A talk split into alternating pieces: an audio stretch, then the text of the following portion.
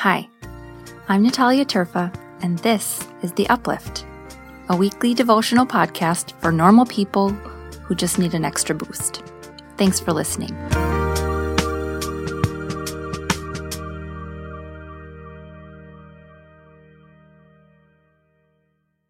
Hey, Uplifters, our verse this week is from Romans chapter 12, verse 15. Rejoice with those who rejoice, weep with those who weep. In this part of Paul's letter to the Romans, he was writing about what it means to be a Christian, a person who claims to follow Christ. And then he gave this great list in verses 9 through 21 of this 12th chapter. Love sincerely, he says. Hate evil. Be devoted in love to one another. I mean, I can get behind all of that. But then Paul says, Rejoice with those who rejoice and weep with those who weep. Which at first glance sounds like, yeah, okay, I can do that. We just put the happy people all together over here in one place and then all the weepy and sad people over here in another place. I mean, that seems legit, right? Except, what if that's not what this verse is about? What if it's about being with weepy people when you're not weepy? What if it's about being joyful people when you're not joyful? What if this verse is about showing up in good times and in bad times, like all the times?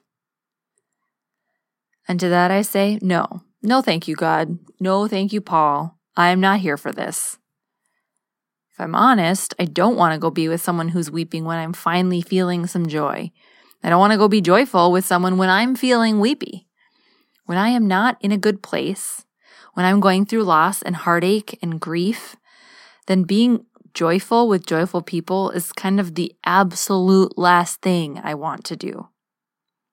Honestly, I really dislike joyful people when my life is falling apart. And when things are good, when I've gotten the best news or had an amazing day or something is going so well in my life, then hanging out with people who are weeping feels like it kind of ruins my good vibe, you know? I think Paul knew this. I think Paul knew that we have a tendency as human beings to keep like with like. Happy people stay with happy people. Sad people stay with sad people, and never shall the two meet.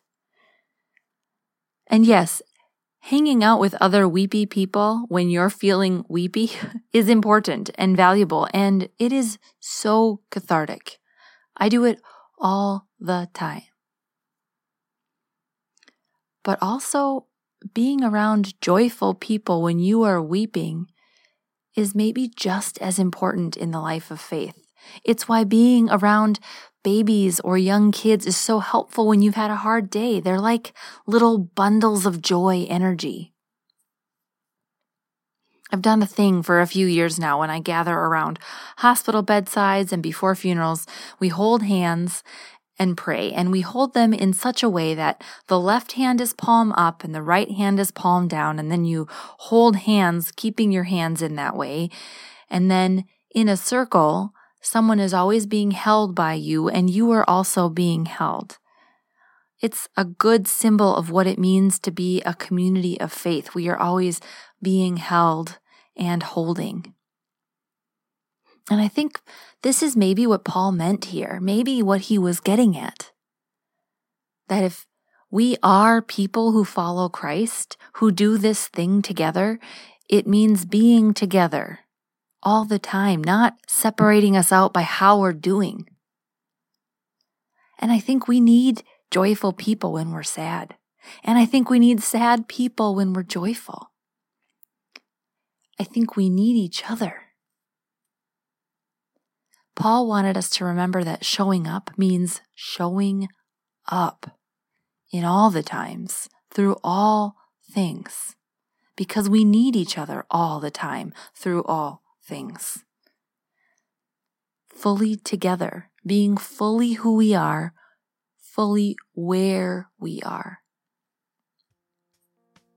So let's do that, uplifters. Let's be the kind of Christ followers that aren't afraid to show up for each other, no matter what. Joyful or weepy, we're in it together.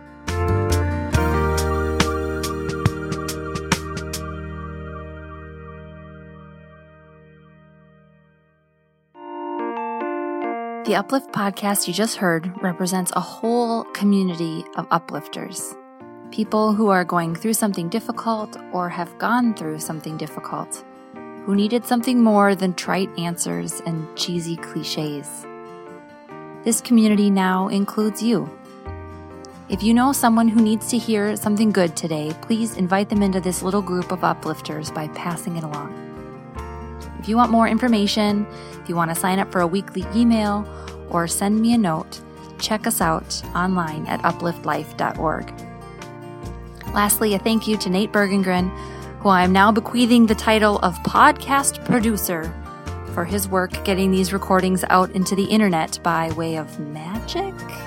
I don't actually know how it works, and also for composing the music you hear at the beginning and end of each podcast.